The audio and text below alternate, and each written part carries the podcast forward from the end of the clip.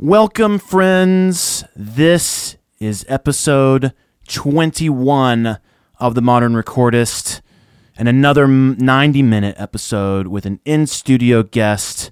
This is the podcast where we explore how to design and live your life as an extraordinary artistic visionary, discussing inspiring and creative ideas around making music and art that creates an impact in the world. On this podcast, we sit down with musicians, songwriters, artists, producers, and all manner of artistic visionaries to learn exactly what we have to do and who we have to be to create meaning and live out our artistic visions. And this is episode 21. And uh, this week, I've got. Uh, new friend in the studio, Ben Hardt. He is a producer, songwriter, string arranger, musician, utility guy, and uh, a studio guy. All uh, all manner of artistic hats that he wears, and uh, uh musical uh, extraordinaire. So uh, here we are. This is it. Um, we're gonna have fun. It's gonna be really good time. Looking forward to the next 90 minutes of the show. Thanks for being here. Yeah, Jon, thanks for having me. Yeah, it's going to be a blast. Yeah. And so let's just go for it and uh, let's just play in straight in with the song. Oh, okay. Uh, you know, I'm going to pick one that kind of does a couple of, let's say I wore a couple of hats on this one.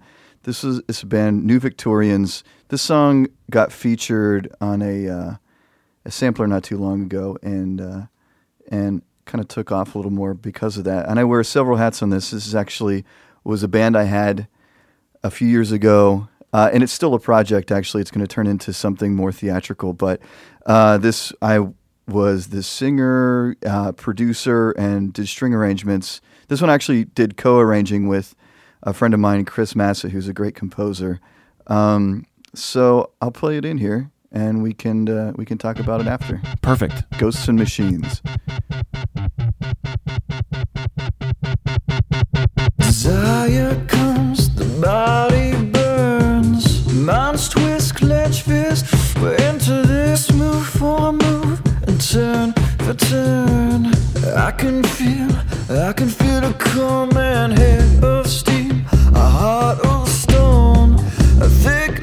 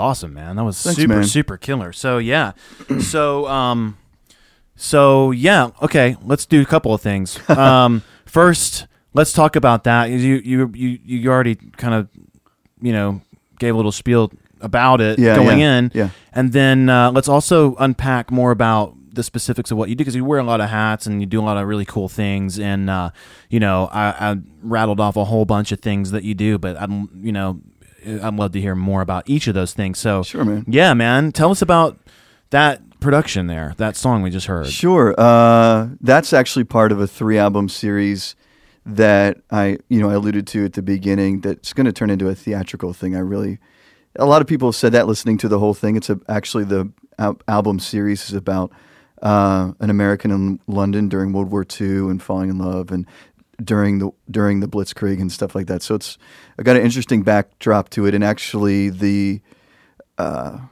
hard copy versions, let's say, have interludes of broadcasts from World War II and uh, Oh, wow. yeah, of, of interviews and things like that. So they all kind of marry together, uh, and that's been kind of a, a pet project of mine.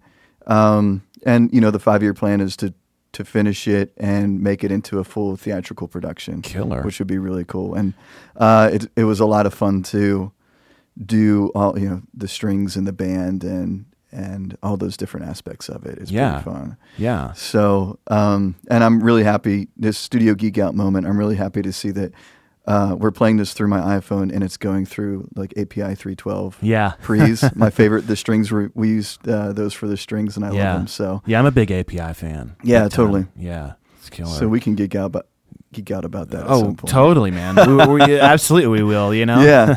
so that um, you know, and that took a while to do the uh, that song or those songs in general. That whole second album uh, is is kind of a love of mine. It's a little darker and heavier than the first album. It Okay. has like a good second act to Okay. a play should be. Cool. Um, so a lot of the songs kind of sound like that on there. That cinematic, Yeah. heavy, Yeah. um, and you know, people people seem to like that one. So. That's cool. So so this is the idea is a it's it's a theatrical production that you're gonna that you've so you've come up with it. It's like your brainchild, Yeah, the whole thing yeah. from start to big, start to finish. Yeah, I'm gonna. I I feel like I'm gonna have. There's a few people that I want to reach out to in terms of, and have reached out to in terms of uh, working on kind of the storyline and script, Mm-hmm. who also love that era and those things. Just because I feel like on this two heads are better than one. So I have Mm-hmm. the kind of big outline in a sense and how it begins and how it ends. But Mm-hmm. I think for some of that, at least story wise, uh, I want to get. Uh, it's, it would actually be. Uh, there's two. Um, probably one girl in particular that I'm thinking of, to, just to get that perspective. Because as much as there's the male perspective of the guy in London, there's also the the woman who's a very strong female character. So I Mm, want to cool. have that as well. Yeah, I think that's cool in terms of like a lot of things in uh, creative thinking, um, especially in in music projects. But the idea of group mind, Yeah. I think, like you're saying, two heads are better than one, and really, you know, when you really get into a relationship where you guys are flowing with the same type of creative energy Right. at least the essence of it. Like sometimes the manifestation of the creative energy might be even at the, even maybe like opposite, but like the essence of what your creative energy is gels Right. in a way that like you get this thing that's like this group mind thing and you can have like two people, three people, five people. I mean, one could argue, I guess, that at a certain point, maybe you you get past a threshold where there's too many people. Right. But uh, you know, when you, I think I don't know the the, the exponential power of group mind really, you know, my idea of it maybe it has no limits, and that there's this idea of just, you know, you could slave over this thing forever, and it could Right. be one thing, but to Add another perspective. tap the group mind, yeah, all of a sudden it could be whoa, like Yeah. pretty. Yeah, I like that. And I think, and I think a lot of times, you know, we'll give credit to this one genius person, and there's usually another person, if not Yes. two other people behind Yes. them. You know, for like every, um, who was it? You know, like Bill Gates and Steve and uh, now I'm trying to remember Well- the different entrepreneur. I mean, well, yeah. we could say like uh, Larry Page and Sergey Brin. You know, Sure. like the two founders of Google. Yeah. If we want to go into well, the, one that came to mind for me was was Steve Jobs and Jony Ives. right. You know. Well, that's yeah, and there Yeah. was yeah, totally. yeah. and there, and a lot of times it's two very different mindsets. Yeah. You know, kind of arguing and fleshing things out. and- Right. But the the whole is greater than the sum of its right parts at the end. Yeah, totally. So- yeah, yeah, I think it's really powerful because, like, you know, you think about it's easy, like, um, you know, it's a really interesting thing that I've been thinking about lately is this idea of like. So what we do professionally, being in the studio, creating music, writing music, making albums, and all that kind of stuff. From the outside in, the people that don't make their living doing this, and it's not what they do every day. From the outside in, it's like, oh, you know, you guys do this creative work, and you're just creatives and stuff like that, Right. And then, and so it's like, you know, the the general sort of um p- opinion is is like oh it's just cr- you know you're just creative. You just do this creative work in this creative process. And then in like sort of the more maybe traditional should i say business world when you think of business and and running a company in sort of Mm-hmm. like the traditional sense the general consensus is it's non-creative work Right. Right. but you know what I've really been thinking about is really um, this area of like where creative work in the studio really like you you start to analyze over time these people who are prolific and put out a lot of great work that creates a lot of impact with people yeah. And you sort of like you look at sort of like their work ethic and their career and they approach it like labor it's Oh, yeah, creative work certainly. that they're approaching like labor and then what's really interesting is when you look in the business world the people that innovate big time you got like people like you all the people we just threw out Right. like the steve jobs or even like um uh the uh uh oh SpaceX guy now I'm blanking Oh, on- yeah, you Elon know. Musk. yeah Elon Musk Oh, those yeah. types of people right they approach their work you know what they're what what they're turning out is like something that's sort of like innovative and not necessarily you don't think of like you know you you don't think of like I guess technology necessarily as like creative but like they approach their work in this is, right. creative way like they're thinking like Steve Jobs always said you know if I hadn't done what I did if I hadn't gone the route that I went I would have become a poet Right. and that's what he was like. I'm a I'm a poet. And then I think I don't know if he said it, but there's this thing that goes around in sort of the coder world is like code is poetry. You know mm-hmm. what I mean? I also do some coding. Okay. So I totally Yeah. understand that. Yeah. so I've been thinking about those sort of like Yeah. I don't know. That's been something that a meditation of mine, so to speak, I guess, where I'm just thinking about. Yeah, there's this like. I don't know if you're familiar with Steven Pressfield, who wrote The War of Art. It's a fantastic. Yeah. I'm actually starting to. I've. Okay. I'm about a chapter or two in. Yeah, I love it. Yeah. it's a great book, and but you know, and I've heard you know, he's been a guest on a, some podcasts that I listen to, and uh, he talks about just that. It's like it's you've got to you know you got to it's like a labor thing. You show up and you go, you know. Am uh, you know I'm going to show up to do the work. Right. Okay. I'm going to show up to do the work. Do I want to do it today? No, not No. necessarily. Am I inspired? No, not necessarily is what I'm doing good?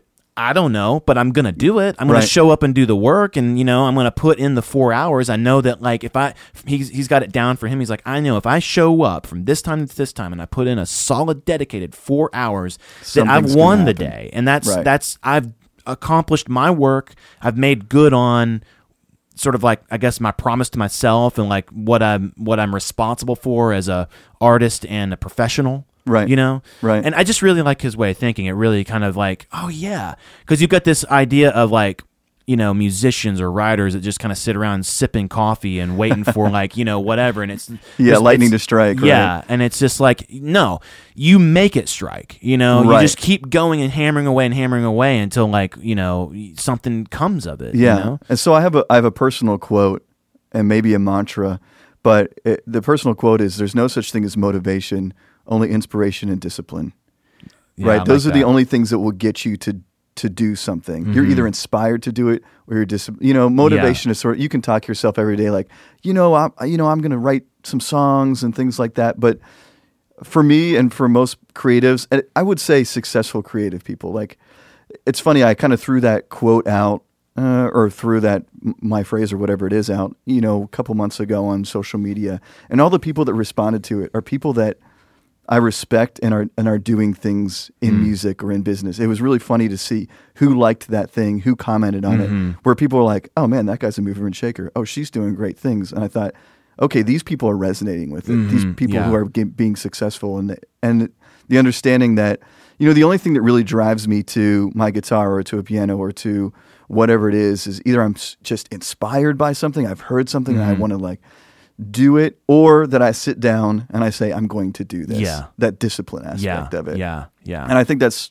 so important. I think anybody we would throw any names we would throw out that who of people we respect, I think that's how they operate. They're Mm-hmm. they're operating either by inspiration or by discipline. You know, so for And me, Mm-hmm. one maybe kind of feeds the other a little bit sometimes. well, yeah, yeah, yeah, You, you, yeah. You can't. Sometimes you'll be working on something and suddenly you're inspired by it. Yeah. Like, oh, this came out and I had Yeah. no idea Yeah. it was coming. Right. You know, even like reading, you know, Keith Richards' autobiography and him saying, you know, you know, he took a lot of flack for the amount of cocaine he did back in the day. Uh-huh. And uh, not that I'm advocating to do cocaine, I don't do it, but I, he, he was like, well, it kept me up late at night every night writing songs. Yeah. And and obviously I've done pretty well at it. Yeah. yeah. So, but for him, it was that discipline of he was up every night writing Yeah. songs, and Yeah. I'm sure inspired by uh, the Motown stuff, you know, and all that stuff that Yeah. he was hearing.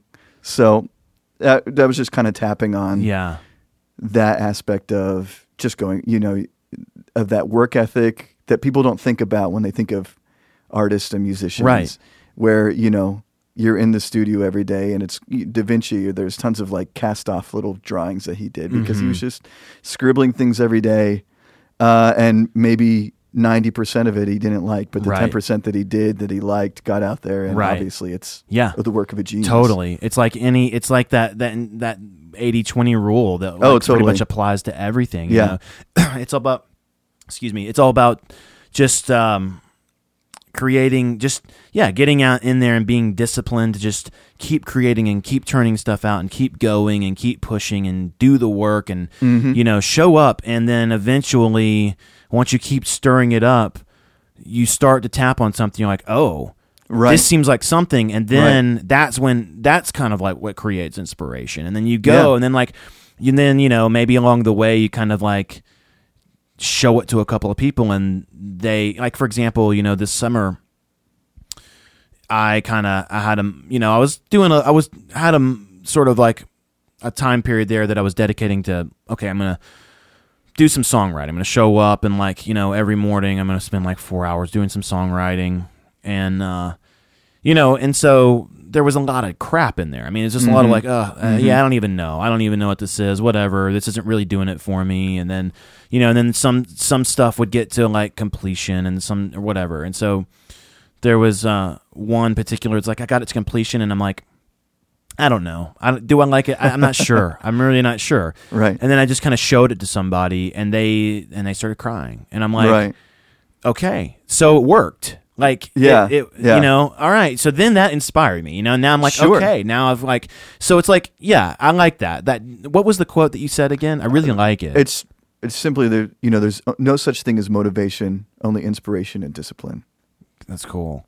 So that's Yeah. something I try to live by. yeah, you know? I love that. It really, that really resonates with me. Um, you know, the discipline part, and it, Yeah. the way that again, the way that that hit me was just be disciplined, do the work, and that will create the inspiration. You know, Yeah. and of For course, the most- yeah, sometimes you like- can be inspired by somebody or some event or whatever, but you can also inspire yourself by just sitting down at and it, yeah. sitting at a piano and, and just keep kind of like noodling around and suddenly something comes out that Yeah. you're like, oh, I'm going to keep going with this. Yeah. You know, so yeah, I think inspiration, if we're going to want to go back to 80 20, the Pareto principle is like probably 80% of your inspiration probably comes from you sitting down, being disciplined and doing things. And Mm-hmm. 20% comes from you heard this artist and you want to sort of emulate or that throws an idea at you. Mhm, yeah. I get a lot of ideas from listening to the wrong thing from an artist, as in, I'll be listening to something and I'll think that they sang or played a melody or something, and I'll go back and listen, and I went and they never played that Yeah. or sang that, but yeah.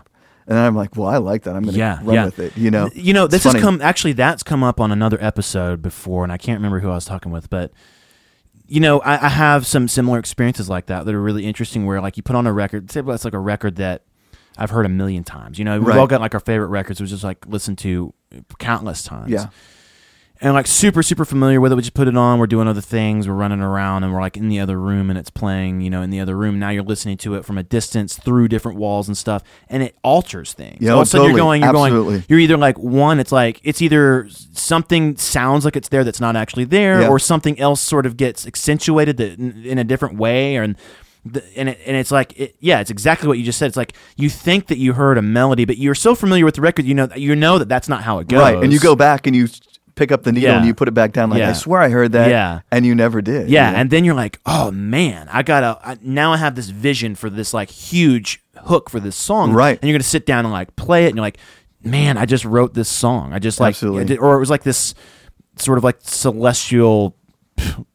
Whatever sort of delivered a song to you, you know. It's just it's, Right. a really cool process. I like Right. that. It's one of my favorite ways to sort of like discover something. yeah, But- it gets kind of like picked up by the wind and take Yeah. blown into the next room and Yeah. changed a little bit like yeah. leaves. Yeah, and it's way, really so- cool because it's like, in a way, it's like, it's like a collaborative process through time with With that people artist. who have you've never actually, in a lot of Yeah. cases, maybe never met or whatever, but have always inspired you. Right. You know, and I think that is, um, I think there's really something to that when we think about it, and just to me, that idea, steeping that into um, my process for creation to know that, like, you know, and that's kind of like what this pro- uh, podcast is about, like, kind of really drilling into this place where like music really literally does change lives and save lives and stuff Sure. like that.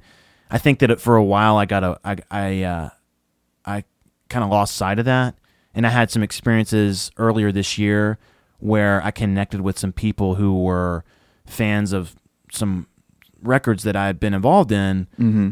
and I'd never had that experience before where like I actually met the people. Like you put you know you do this work and it goes out in the world and you're like cool. And then like you see that it affects people or you see that like it, yeah, they like it- a song. or- yeah it gets popular or something. Right. but you don't but then to like meet one single person or two single people and li- and like have them tell you the story about that album this this this and this. Absolutely, yeah. and all of a sudden you're going whoa. Like this is real. This is stuff that really had this artist never written this and then and then you know this n- it never got out in the world and this wouldn't have ever happened Mm-hmm. you know and so this idea of like artists like think of your favorite artists and the stuff that you listen to and how it influenced your life and what it caused to happen in your life Mm-hmm. and then then you ma- went and sort of passed that along by causing other things to happen sort of based on ideas that you got because you Right. misheard something that they did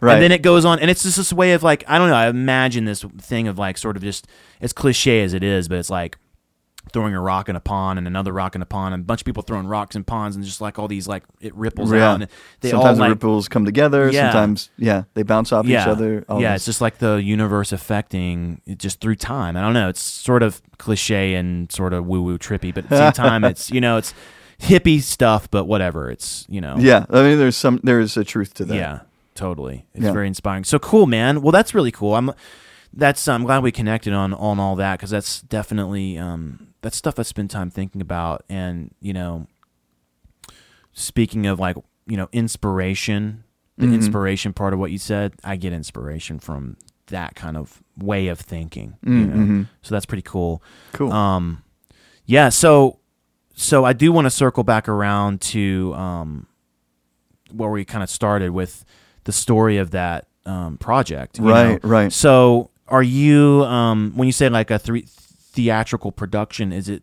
sort of like writing? Is like a movie basically? Or Yeah. Okay. I mean, a movie slash, you know, I hate to say like a Broadway production just because you think of like Kick Lines and Rodgers and Hammerstein kind of thing, but Mhm. like a live theatrical production would be Cool. interesting as well. Cool. Kind of re, I think redefining.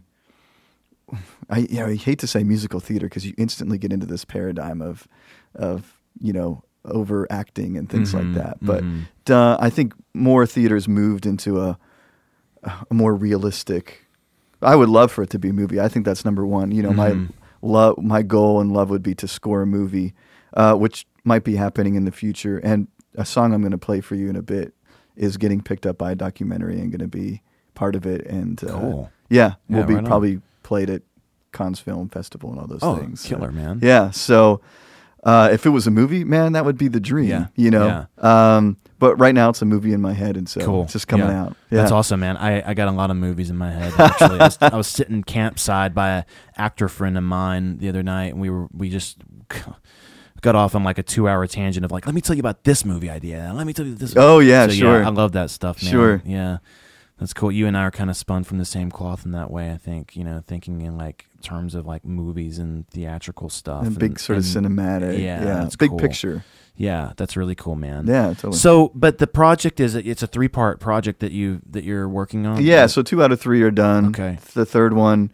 is kind of, you know, when when I can get to it, I will get to it. So I'm so you- busy with other things. you, You, thought know? up this concept for this sort of theatrical story, and then you were like, and, and then you sort of did you sort of channel that concept into inspiration and just for this mu- I want to create music based on what I'm inspired by in this story. It was kind of a both and. So I, I way back when I started it, um, I really just wanted to put strings with rock. I just have always loved strings and that cinematic Mm-hmm. sound, and so it always been a dream of like marrying those two and doing them live. You know, I've done these performances live before.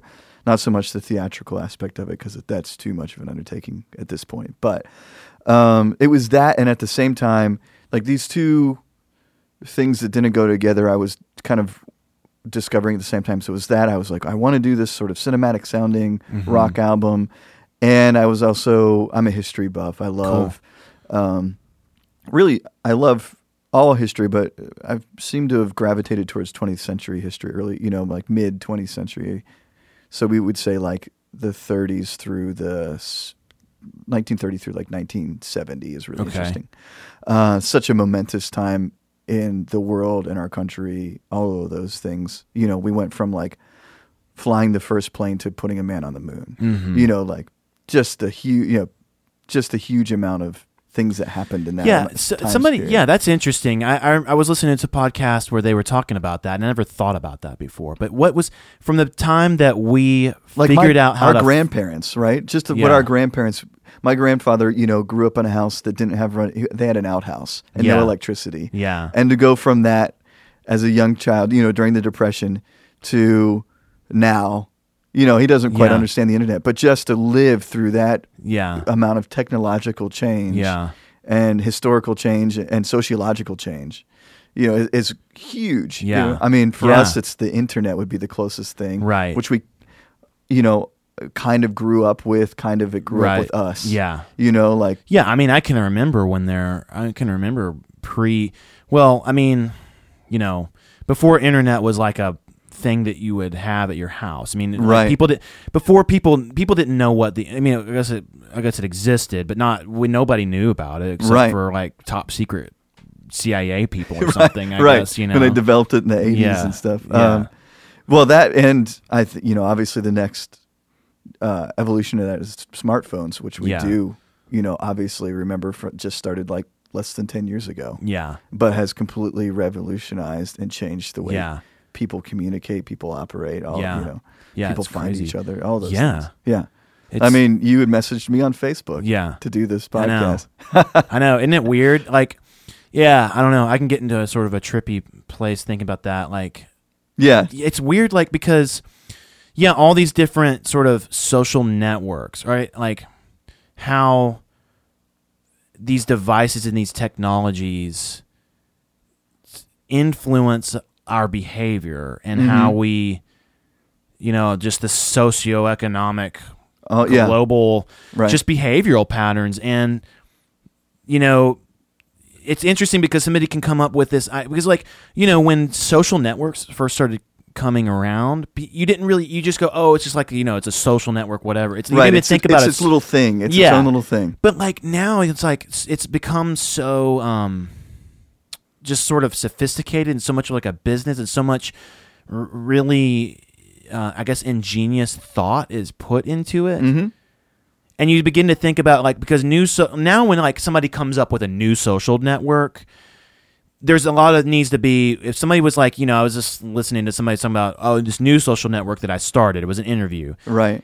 and they were talking about why and how they created it and what the intention and the vision and the concept behind the social network was that's so interesting to me because you know back in the day of like when social networks first came on the scene it wasn't about it you didn't put that much thought into it you just were like we just put a Yeah, you I know, want you a place put for my friends and I up. to go to Yeah. and have and a little now profile. Yeah. people go, well, I want to start a, a, a, a social network based on this, based on this way that people think and this way Mm-hmm. that this sort of like interest that people have, Right, sure. and then influence how they behave in this way. Mm-hmm. You know, and it's a really interesting thing to think about. And you know, I, I was sitting around with a friend of mine not long ago, kind of talking about this type of stuff, and there was this social network. It's a mobile one, you know, that, that I was checking out, and there were some people in like I don't know Vietnam that I started connecting with, Right. and talking with them, Right. and then you know we were talking with them, and my friend pointed out he's like he's like this is this is isn't this weird? He was like. That is that even real? Like, what, Right. how do we know? Like, where's that going? Right. That's an actual person on the other side of the earth that's and it's happening in real time. Yeah, in the is palm of that your person hand. real? Yeah. You know, how do we know they're real? What's really going on here? And I was like, yeah, that's that is interesting.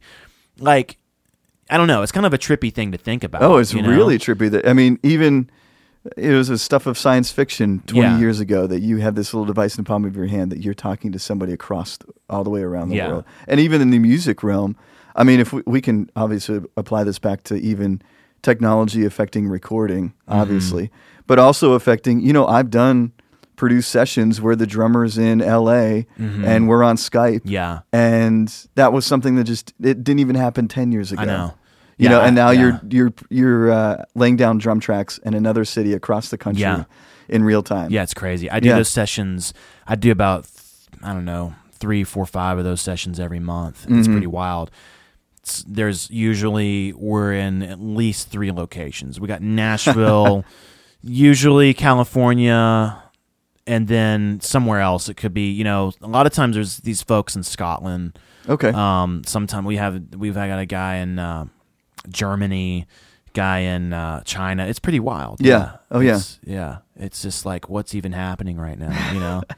but I mean, it becomes normal. You just get used to it so Yeah. quickly. But it is like it's sort of a small miracle in a sense. Yeah. You know. yeah, So technology, it'll be interesting. You know what we take for granted now, even like Melodyne or something, which was like they would have just killed for something like that 20 years ago. Mhm. What was going to happen in the next 20 years? I know. You know. yeah, We'd just be making music with our brains. and- yeah. It's Yeah. really weird to think about. It's like you have no way of knowing, and if you like, you know, if you can think of it, I don't know. I just, I think that it's just incomprehensible, you know, Right. on a certain level, and like, but at the same time, what's really funny is, uh, I say, if you want to know what the future is going to look like, just go look at the science fiction films It's true. you know, because used to it would be like a joke. Like I remember like when Back to the Future Part 2 came out and Steven Spielberg, I remember uh, listening to an interview of him talking about, "Oh, you know, our whole thing about making the future we were just trying to be over the top and be really silly and make a joke out of it because there's no way of knowing what the future is going to be. Right. But what's so weird is like it it's like you watch these movies and then 20 years later it's like, wait, Some of those things are coming true. actually happening. That's a thing now. yeah. Well, yeah. Well, and how much it, it, I think it's funny also how much it informs. You know, like I the companies are trying to create the hoverboard, Mhm. right? Because they were inspired by Back to the Future. Yeah. You know, like Yeah. technologies and design and things are spawned from those science fiction movies. Like that puts it in somebody's head of, oh, I want to make a hoverboard. That would be pretty cool. Mhm. You know. Mhm. So it's but it's it's interesting. You know, some people can be spot on. You know, some movies are spot on. And Mhm. There's things that are spot on. and There's things that are not spot Right, on. yeah. You know, so but it is interesting. I mean, those those are the people, the creatives and the dreamers are pushing humanity forward with that, those things, Mm-hmm. Yeah. and I think that's part of why I I I'm totally a science fiction nerd. I love it, Mhm. um, and that's a big reason is because the possibilities. Right. You know, it's Yeah. exploring the possibilities. Yeah, it's like closing your eyes and dreaming and just like tearing down the walls of any kind of limitation. Right. You know, just going what would what does it look like to just just turn off the limitation function. you know? Right. Which is funny because I feel like in creativity and art, there's a certain amount of of uh, actually having limitations is a good thing. Yes. You know, I mean, there is a sense of like, you know, you might spend all night in the studio with these amount of instruments, Mm-hmm. and you're going to spend that time creating and exploring possibilities. Yeah. And so there's that that marriage with the with you know what we think science fiction is, but there's also something to having those limitations of because if you have access to everything. It's like you have access to nothing. You know, Right. you're just going to sit there and, oh, what about this? And what about Right. this? And what about this? But if you're stuck on, I have this little keyboard to work with, or just this guitar to work Yeah. with.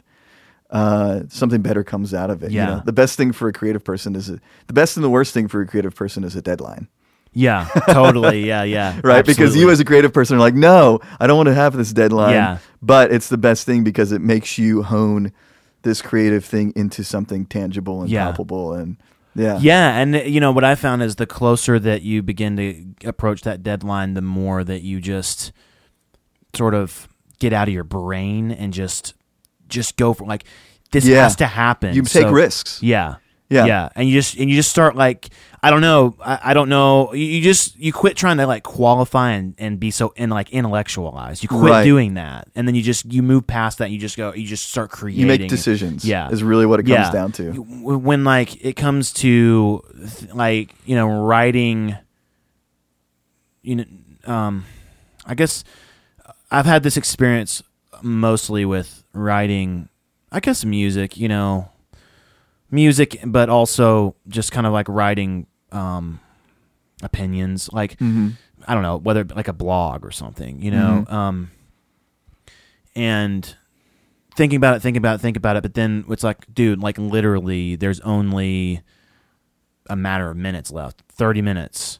All of a sudden, this it's it's almost like I've had experiences where in the last thirty minutes I go, no, I rip the whole thing up that I've been spending the last five hours on and start completely over, and in the in the in just that final thirty minutes, all of a sudden I create the masterpiece. Right, It's right. pretty wild. It is. Uh, I mean, I think in some ways you have to get there. Like, I think you're out five hours before of, of you know, there's the method of pastiche where you go through all the other kind of styles and genres to find your own. You know, you kind of work in a certain genre and then you get good at that and then you move to the next one and move to the next one. Mhm. But I think there's amount of that five hours of, of experimenting and trying kind of starts to put you in that in that spot and then that last 30 minutes it's just decision time and you hone it in and you create Yeah. that thing that that you you quantify what you've been Yeah. trying to do yeah. you know Yeah. um but oh certainly that's happened a lot and it's funny you know it's funny to be at when you look back and you're like well why did i just spend 30 minutes uh, just yeah.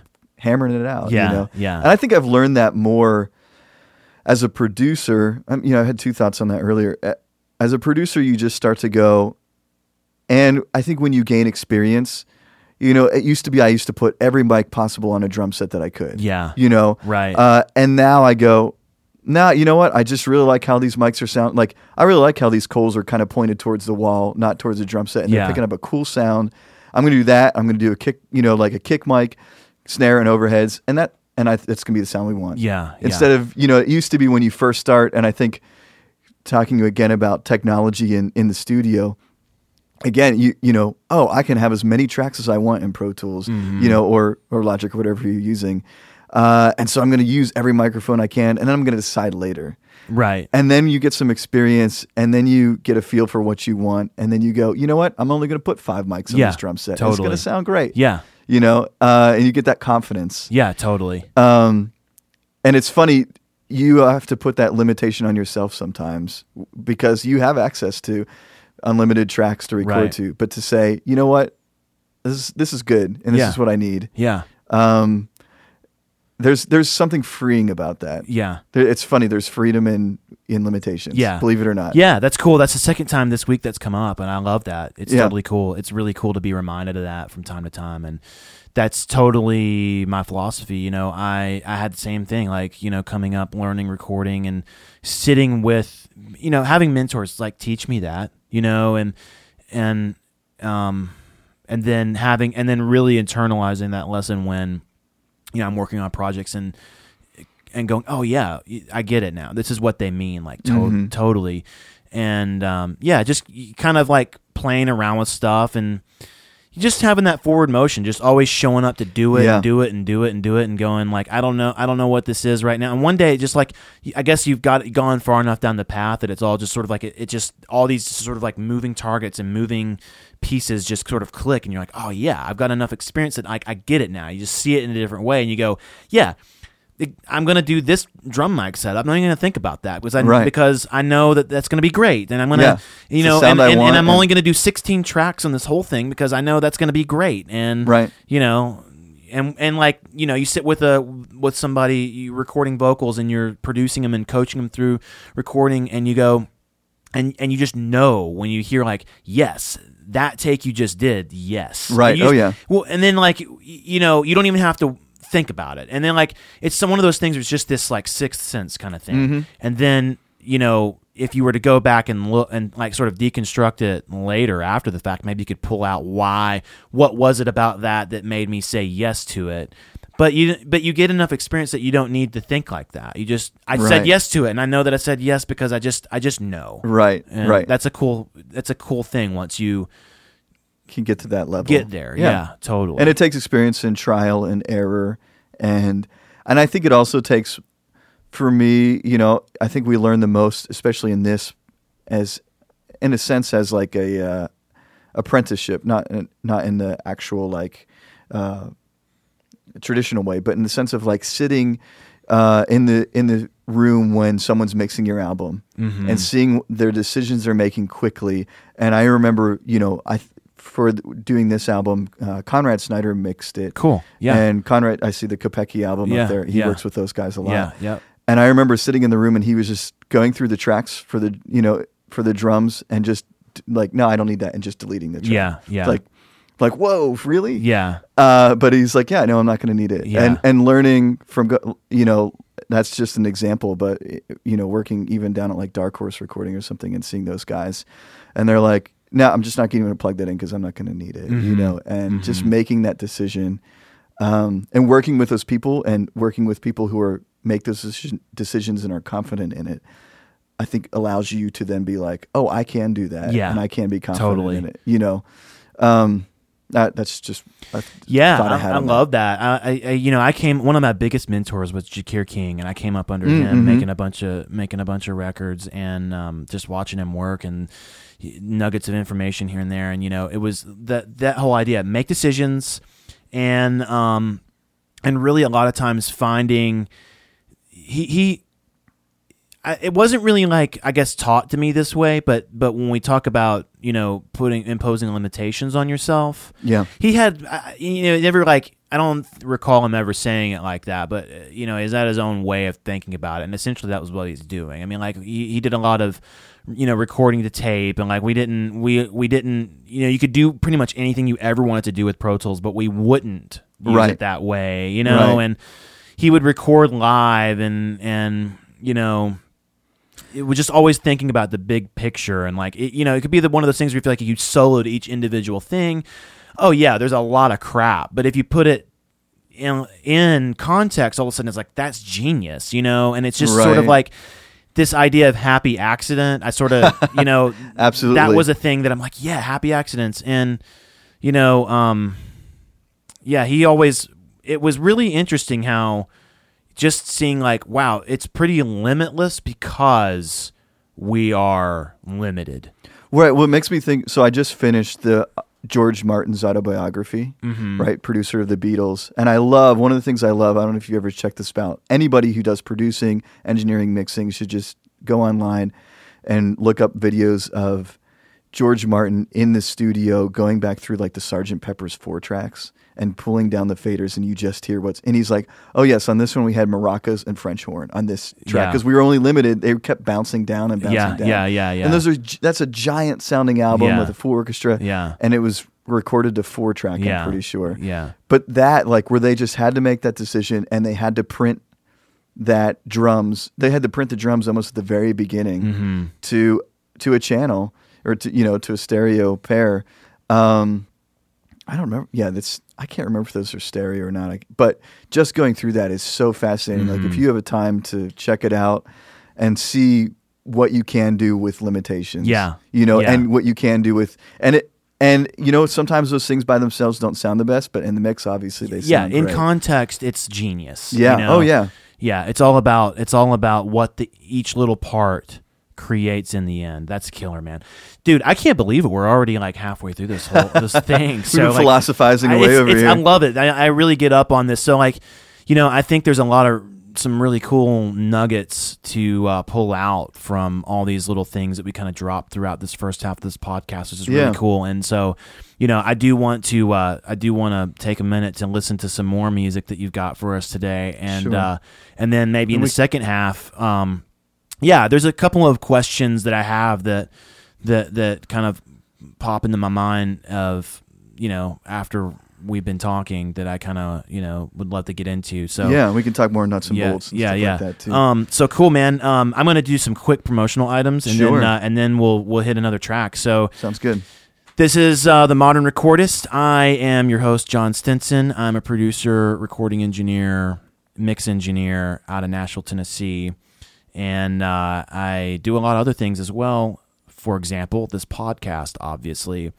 Um, and uh, I do some writing and blogging stuff on my website, jonstinson.com, J O N S T I N S O N.com. There's no H in Jon. Go check out my website because I've got a lot of stuff there, lots of episodes of this podcast. Um, I've got a, a resource, Simple Tips for Recording Drums. It's called Recording Drums 101. So go hit that up. And uh, the idea there is that uh, you can just uh, get in there and check out some simple information that I've put together, so that you don't have to really think about all the all the technical aspects of recording drums, and you can just do some simple and quick setups that work well, sound great, and you can focus on making great music. So go over there and check out everything I've got going on at jonstinson.com. Uh, also, I want to give a shout out to JD Tyner, who uh, drops in on the podcast from time to time, and he's the main man at Glass Onion Recording. That's the studio that we run this podcast out of most of the time, and the studio that I do most of my work out of. You can go check it out at. Uh, there's a Facebook page for it. Glass Onion REC. So just go to facebook.com slash Glass Onion REC. Go like the page, connect with us there check out some pictures and what's going on at the studio and uh, drop us a line get involved there uh, i also want to give a shout out to Parrish, who uh, dro- also drops in on the podcast from time to time and he helps me out with um, a lot of the uh, engineering stuff uh, post work and things like that so that I can focus on getting guests in and hanging out with the guests and stuff like that. So check out uh, check out Parrish. He uh, he's a producer engineer in uh, Nashville as well. Uh, you can find him online at jonathanpaulparish.com. So that's it for my little uh, promotional rundown. And uh, yeah, let's let's hit another song, man. I'm excited to hear another thing you got. All right, I'm just gonna hit play. Here we go. Killer.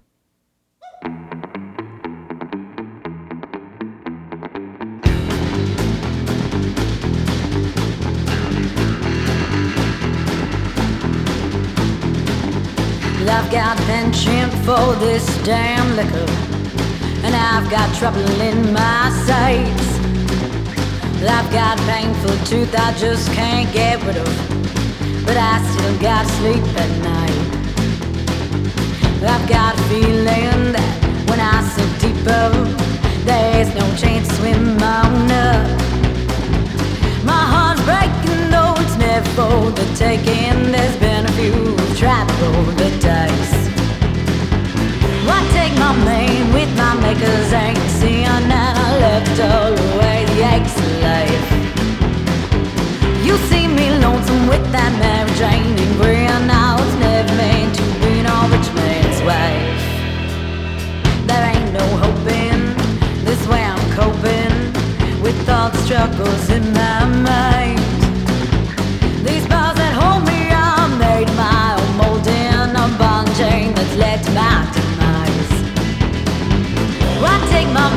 With my makers sin, and I left away the of life.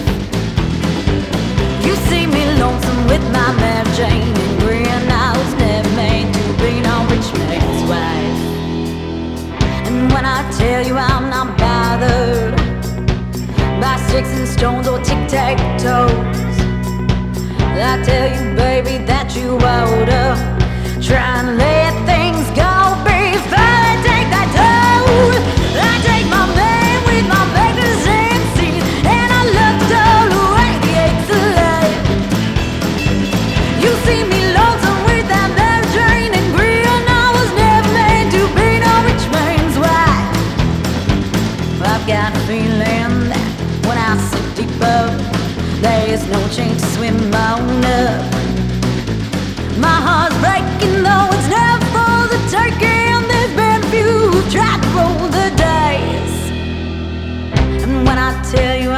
bothered by sticks and stones or tic tac toes.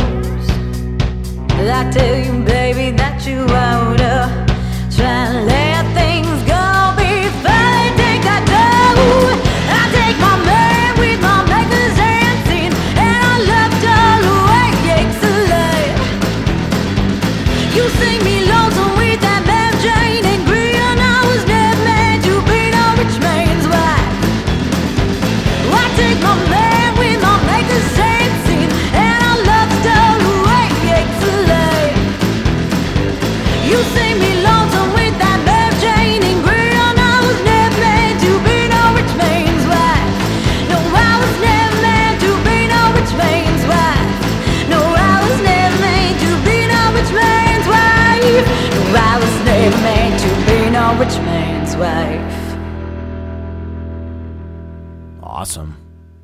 That's killer, man. Thanks, man. So yeah, talk about that one real quick. Uh, that's the one that's going to go into the documentary. Um, it's called Tempest Storm, I believe. Uh, and that's one, uh, her name is Shani, and she goes by Shantani, if I pronounce that correctly. And uh, that's, I produced that one, played some guitars on it, and, and bass, actually. Um, and she's just got that great, thick, you know, gravelly voice. Uh, and wanted, and, you know, she really likes the, and I do too, that kind of throwback country, um, Ennio Morricone kind Yeah. of vibe altogether. Yeah, yeah. And uh, so we really connected on that and uh, put that out. We're, we're going to work on some more stuff pretty soon to do a, an actual full length album for her. Those Cool. That's really sort of a demo in a sense. Oh, cool, And it got picked Yeah, up wow. by the documentary. So That's it's killer. That's like, awesome. oh wait, let me remix that before yeah. you stick it in there. Yeah, Uh, yeah.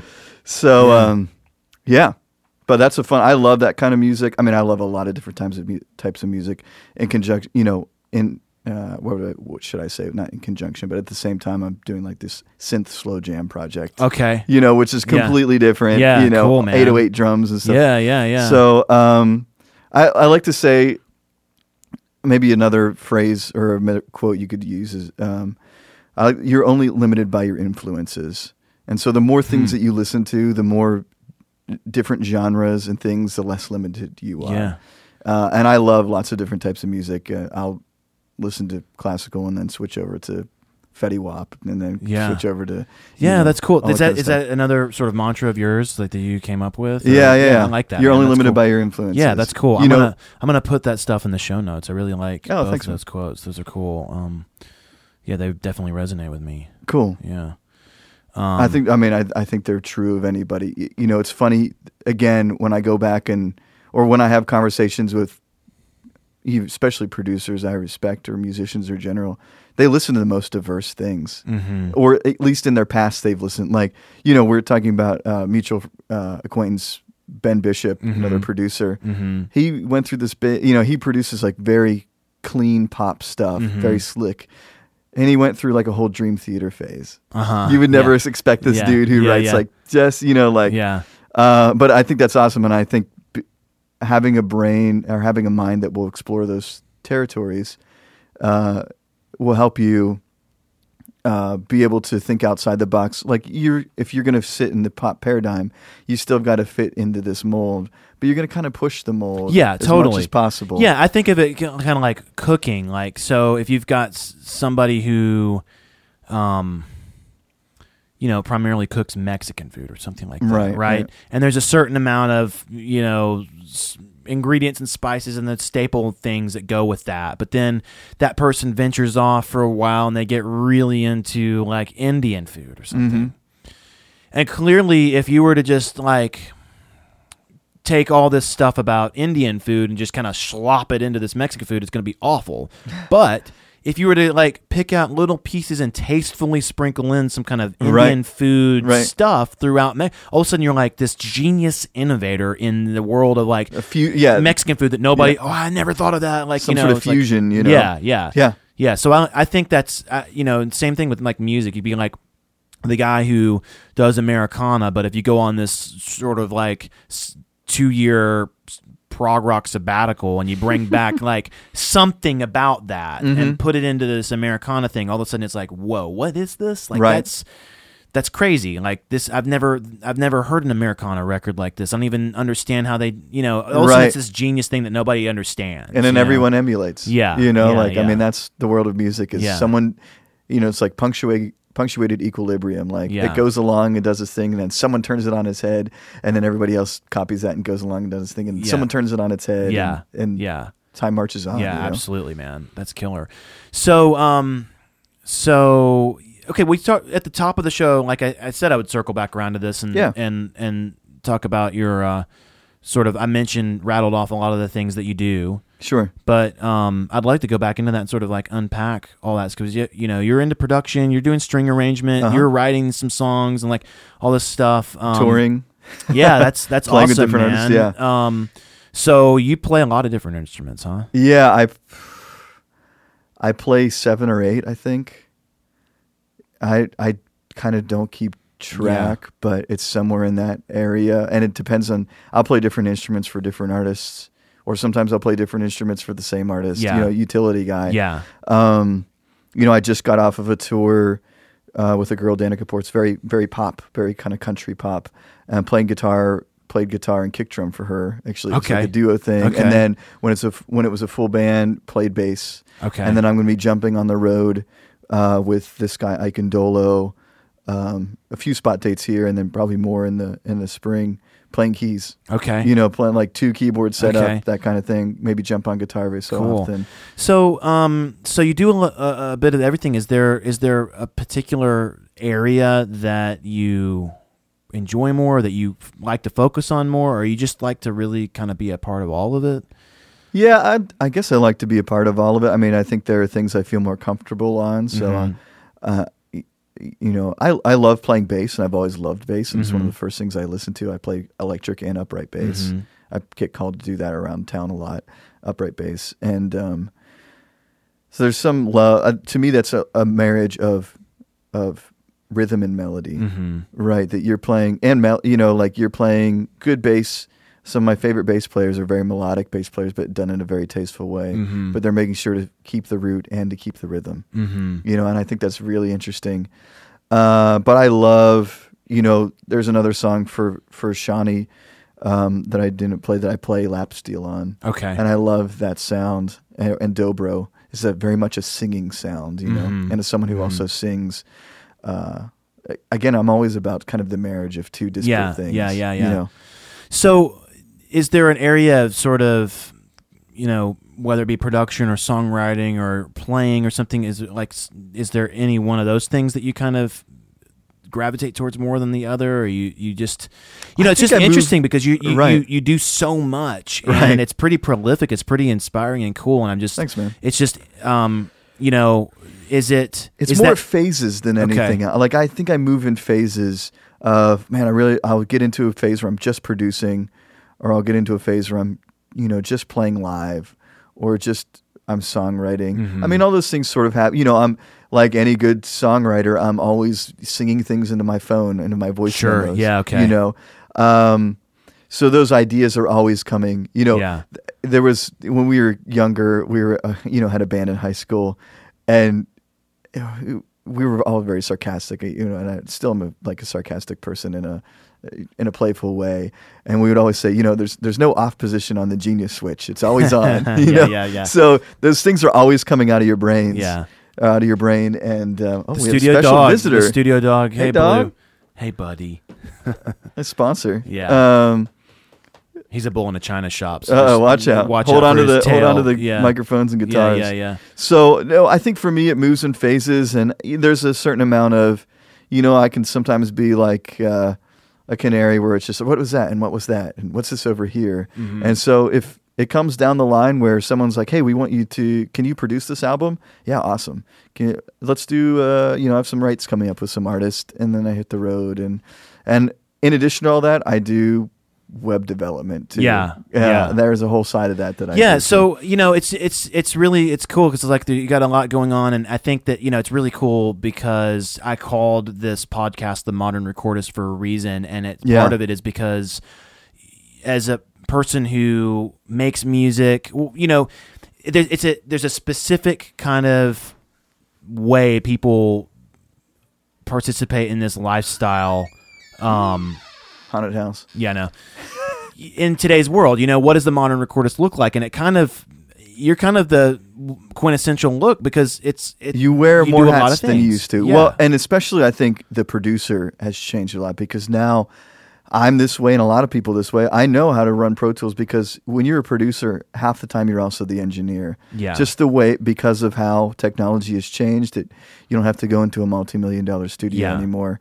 Uh, and that's almost like an old conversation. It's not even a conversation. You know, like it's like talking Yeah. about like, oh, streaming. You know, it just is now. Yeah. You know, people Yeah. are like, oh, Yeah. streaming and the death CDs. That's an old conversation. Yeah. That, Yeah. That's conversation happened ten years yeah, ago. yeah, And so, as the modern, what modern recordist? yeah, Or- modern yeah. recordist, yeah, yeah, as a modern recordist, you wear more hats than you used to. yeah, Uh, and because you can, uh, and because you have to, because Yeah. you don't have the money to pay for an engineer and Yeah. for a producer and for you know. yeah, I love the more people I can get into it. I love it because you know, we talked about that before. It's just the power of groups. Like so many times you'll have someone play. I could play guitar on this thing, and I have an idea for it. But man, so, there's so many times where you hire somebody else and they come in and they do something you would have never thought of. Yeah. you would have never expected, and it takes a song to a different level. yeah, you know, absolutely. and I think there's a great value in that. But yeah, I think to make money at the end of the day, you know, and not and in like a greedy way, but to do what you love and to make money doing it, you have to wear a few more hats than you Sure. used to. Yeah, Um, but there's also on the flip side of that, there is you know the um the power of of deciding to do. it- You know, there's the book called The One Thing, where you get really Yeah. good at one thing, Okay. and you're known for that one thing. Uh, and for some people, I think that's true. But you have somebody like Elon Musk, who we were talking about before, who um, you know has Tesla and then shoots rocket ships into space Yeah. and is working on you know solar power for your home and Yeah. things like that. You have people that can do multiple things, or and you have people that are very good at one thing. And I think all of those things working together is why we have what we have and why society moves forward. And, yeah, Uh, but I tend to be a person who seems to be a jack of all trades. yeah, yeah. So, so how do you manage that? I mean, because that in itself can be a challenge, right? Because, Right. Like I'm doing a lot of the same types of Yeah, I mean, stuff. in I'm, your I'm diverse, earlier, right? Yeah, yeah. I'm doing a lot of different kinds of things, and one of them is like stepping into this podcast and being a host. That's different than being a record producer, and that's different than being a musician. And Right. you know, um, so how do you manage all that? How do you? That's that's a big challenge. I find. Yeah, and I will. I have to say, and and certainly not in any sort of derogatory way, but not having a family helps. Okay. You know, yeah, yeah, uh, I I have friends who it's a lot harder for them, I, and eventually, I, you know, I want to settle down and and do that, or find someone who loves running as free as I do. Yeah. Uh, but I think, you know, in order to be nimble and quick, you have to have the least amount of constraints possible Mhm. um, or manage the constraints that you do have. And so um, I have to, t- that's just an honest conversation of, I know that, that that is, I would not be able to do all the things that I do if I also had to worry about, you know, f- feeding Mhm. a family Mhm. and, and just, or just being there and taking Mhm. care, you know, like Mhm. that's, I know I have friends who, who do have families who are out on the road or whatever it is. And that's, you know, just tears at you yeah, and I think that's that's a main that's probably the biggest thing uh, as an honest conversation and just I've always been a curious person and I think that when you're a curious person and you want, always want to learn new things and try new things I, that just just kind of flows into that Mhm, mhm. so I don't know if I've ever quantified how I keep that all going in an order good communication helps yeah, you Yeah. know, I there's nothing worse than, uh, I know, you know, being on both ends of this, there's nothing worse than someone's trying to get to you and they can't get to you, or you're trying to get to somebody and they and. But if you're saying, "Hey, I'll get back to you," I'm I'm you know I had this conversation with someone this weekend. Hey, I'm in Maine right now on tour, but I'm going to get back to you this week when I get back, and we're going to you know figure this out. And Yeah. you just have to be able to schedule things out and know there's a certain amount of organization that has to happen, which is really tough as a creative. Mhm, You know, yeah. really tough as a creative person. But that comes that's that discipline aspect. Of, Yeah. of somewhat organizing yourself and having a calendar in your phone really helps. Okay. So know? yeah, I was gonna. So there's discipline in terms of managing sort of the career. There's discipline in terms of showing up to to create to do the creative work to to put in it in like put in the the, the labor and stuff and and all that. Um, do you have any kind of mechanics or any, any is there sort of a process for you to be to to to have that discipline steeped into your life? Uh, I don't. I mean, I think just trying to be more organized and disciplined, and I think that also comes a little bit with age too, um, where you just sort of say, "Man, I've got to do these. Like, I've got to do this. I've got to put things on my calendar because I know I will forget them." Mm-hmm. You know, and learning those hard lessons. Uh, there's certainly a matter of. It made me think of objects and motions. Te- into motion, excuse me. Objects in motion tend to stay in motion, and Mhm. objects at rest tend to stay at rest Yeah. and you once you start into the motion once you get into motion uh, you want to stay in motion and you find ways to keep yourself in motion Mhm. and i think you just for processes for me i mean in this industry you never know what's going to come up and a lot of it happens last minute Mm-hmm. you know it's funny it's the adage of you know you think you think you're going to be le- less busy in three months than you are right now but you Mhm. never end up being any less busy than you are right now Yeah. you know Yeah, it, it yeah. just happens and so you have to find ways for me putting things in a calendar and i always have like a little post-it note or something i'm just scribbling i've got to call this person i've got to call this person email Mhm. this person just doing that and and making that happen i think a schedule is really important whether it's you impose it on yourself or someone imposes it on Yeah. you um, you have to get up and you have to say, all right, I'm going to do these things. I'm going to make these calls and talk to these people and answer this email Mhm. because if I don't, I'm going to forget about it and it's just going to keep pushing back and I'm going to lose an Mhm. opportunity. Mhm. So What I- about what about with not to interrupt? You were just No, fine, Finish that's your fine. thought. I don't Yeah. know if you were finished with your thought or no, not. No, I think uh, go for Cool. it. So, what about in terms of creating art, the discipline in that in that area? Do you um, is there anything that you is it just sort of so a discipline for me, and we talked about it before, deadlines. okay? creating your own deadlines and it's not saying like it's sometimes it's saying i'm going to do this by this certain date i'm going to have this song done by this date or even my you know my choice to move to nashville uh, really i remember talking to a friend who did something similar and he said just put a date on the calendar and and stick to it Hmm. put a date six months from now and that's when you're going to move and you might get there you might get to five months and say i've got to push this back a month but Yeah. th- that you're working towards that goal Right. is is so important. Yeah. is is of the highest importance. And the on the other side of that is giving yourself deadlines in terms of, um, hey, I'm just going to book this writing session or this rehearsal, um, a week from now or two weeks from now, and it's going to make me have to have something ready for that. Mm-hmm. You, to me, for me personally, it's it's the um, I'm trying to think of the right word. Knowing that someone is going to be relying on you in the near future for something. Accountability. Accountability is the word I was thinking. Yeah, of. yeah. It's that accountability. For me, personally, some people that doesn't drive them, but for me personally, it's the accountability Okay. to somebody else. Like, Okay. I better show up. I have a rehearsal with the band, and I better show up with a new song for us to rehearse. Mhm. Or we're going to do a, so- a co-write, and I better show up with two song ideas that fit this type type of person that I'm going to be Mhm, writing with. mhm. Um, for me, that's what what that's the discipline that I Yeah. have is just setting those sort of the shoot first, ask questions later. Yeah.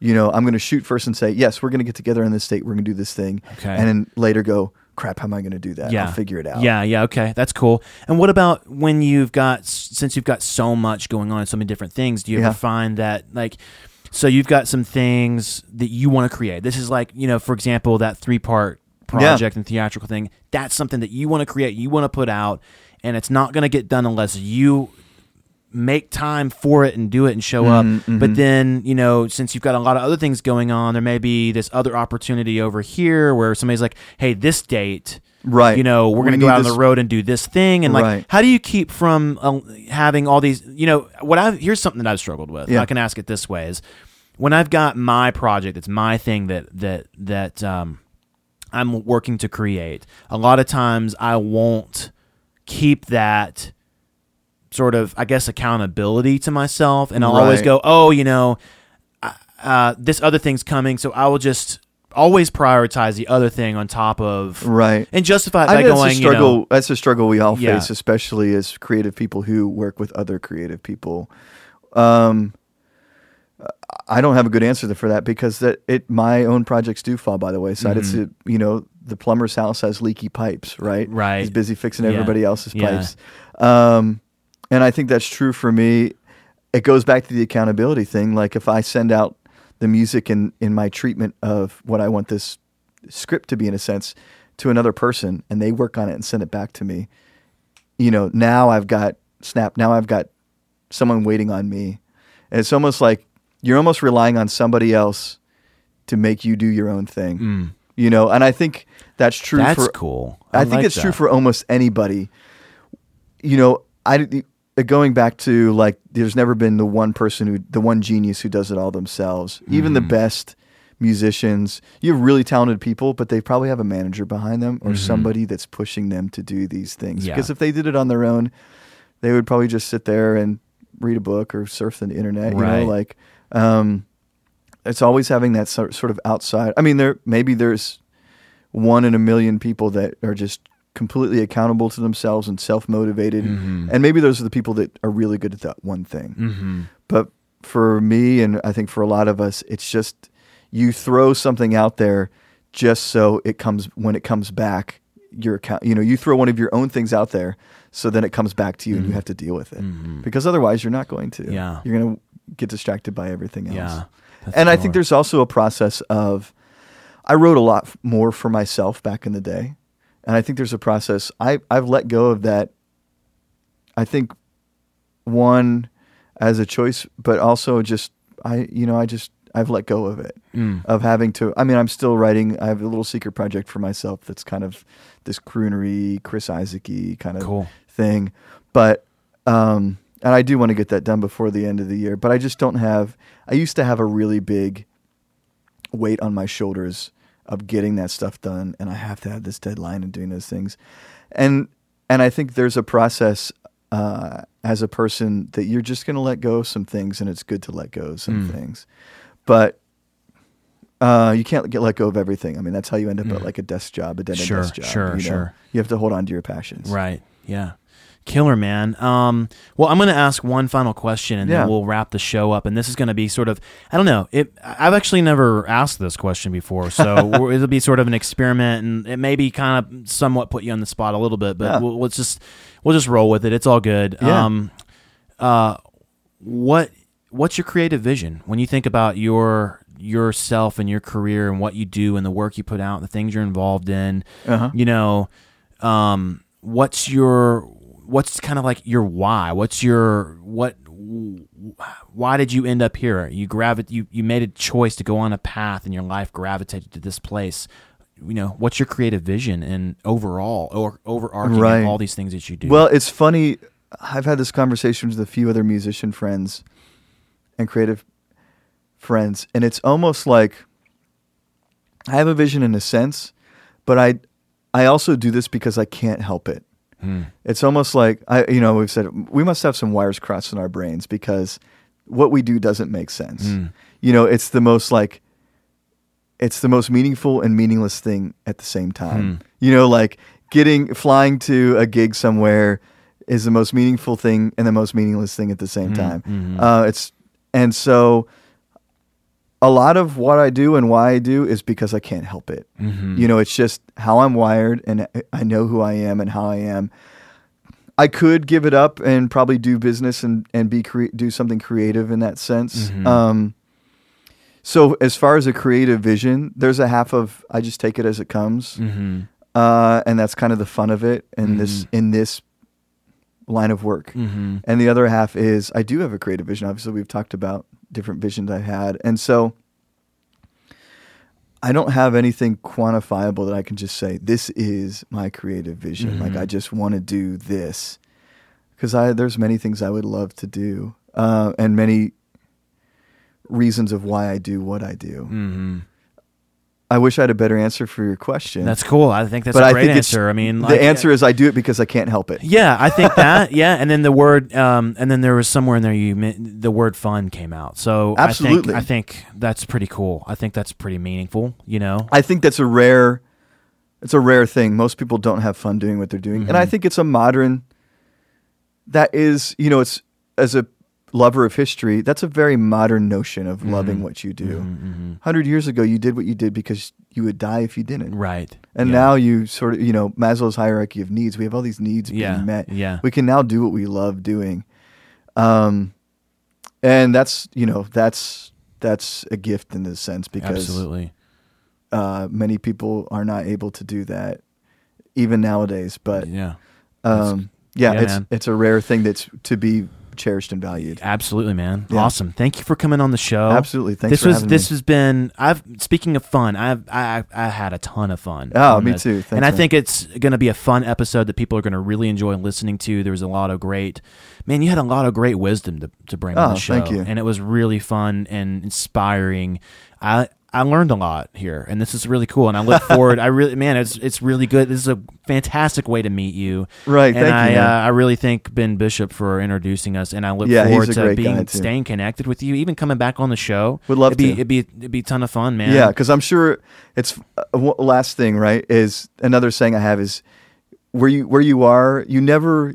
Let's say this. Five years from now, you're going to look back and say, "I had no idea I was going to get here." Yeah, right and so i think even a year from now if you know we do another podcast we're going to come we're going to go and say i had no idea i was going to be here Yeah, yeah, Yeah. and that's going to be really cool. To, it's always fun. Yeah, Yeah. absolutely. So, um, as we wrap it up, where can people find you online, and where's the best place for them to connect with you? yeah online? um you know uh, if you look, look for me ben hardt h-a-r-d-t is how my last name is spelled. It's a crazy last name but you know i'm on all the social media and i was an early adopter so all the other ben hardts out there are pretty frustrated that i'm ben hardt on twitter ben hardt on on instagram.